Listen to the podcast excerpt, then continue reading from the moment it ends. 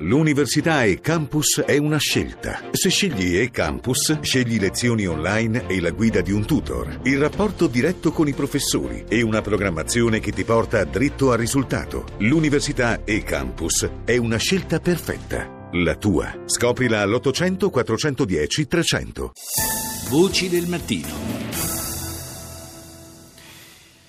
La capitale del Laos, Vientiane, in questi giorni è stata al centro delle cronache in quanto ha ospitato il vertice dell'ASEAN, l'associazione dei paesi del sud-est asiatico, con tanto di presenza del presidente degli Stati Uniti, Obama, e ricorderete tutti, ne abbiamo anche parlato qui a Voce del Mattino, la eh, querel che ha portato poi all'annullamento del vertice bilaterale tra lo stesso Obama e il presidente delle Filippine Duterte che aveva apostrofato in maniera eh, molto aggressiva e volgare appunto Obama. Questo evento, il vertice dell'ASEAN, ci offre anche l'opportunità per parlare di un, di un paese, il Laos, eh, che, del quale davvero si parla poco in, in Europa. È nostro ospite stamani Luca Labella, analista di affari asiatici. Buongiorno Labella.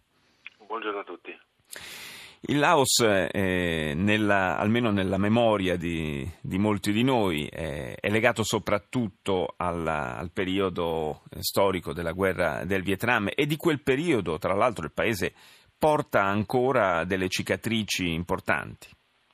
Ma sì, eh, senza, senza, dubbio non, non, tutti i giorni si sente parlare di Laos e, e soprattutto diciamo che nel, nel contesto dell'amministrazione Obama eh, fare visita a a posti diciamo, dimenticati dell'Asia è stata una cifra della, della, sua presidenza, del resto il riposizionamento strategico verso l'Asia rimane una delle cifre eh, della, della, presidenza Obama che ormai si, si, avvia, al, si avvia, al, tramonto. Sì. È, proprio, è, proprio, in Laos eh, eh, il presidente Obama ha voluto riaffermare eh, la centralità degli Stati Uniti in quanto potenza pacifica, nel senso del Pacifico a tutti gli effetti, e, e, e nel Laos diciamo, si, si è si è speso in una offensiva dello charme eh, proprio per cercare di, eh, di, di, di riorientare eh, la diplomazia di questi paesi verso gli Stati Uniti e la diplomazia degli Stati Uniti verso questi paesi in una zona che è stata considerata in tutti questi ultimi anni un, diciamo, il, il, giardino di casa della Cina. Ed è proprio per questo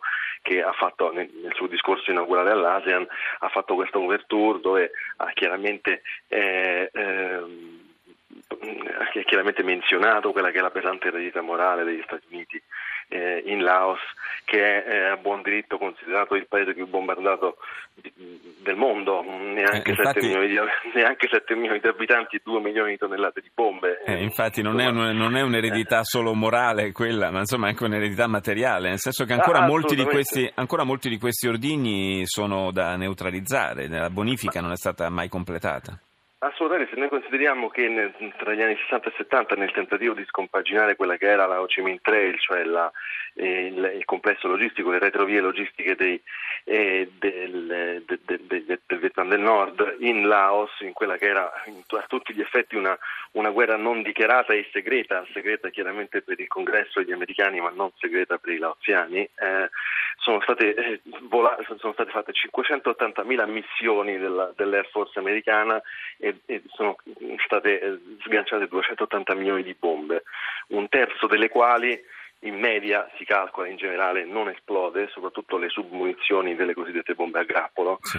E, e, insomma, si tratta di, di, numeri importanti che ancora eh, uccidono e storpiano in, in, Laos e soprattutto sono una, una, grave barriera allo sviluppo economico perché laddove vengono identificati ordini non esplosi, eh, magari anche su, su, terre arabili o fertili non, non si può accedere e quindi i contadini che non possono accedere ai loro campi, eccetera, eccetera. E questo è chiaramente una, una, una pesantissima, eh, un pesantissimo tetto allo sviluppo e al, e al benestare della gente. Un po', quindi... un, po come, un po', come, è accaduto in Cambogia, possiamo dire, con, eh, ad esempio con la presenza delle mine in particolare, che per, per decenni ha continuato a rappresentare una grande insidia e un limite anche allo sviluppo dell'economia del paese.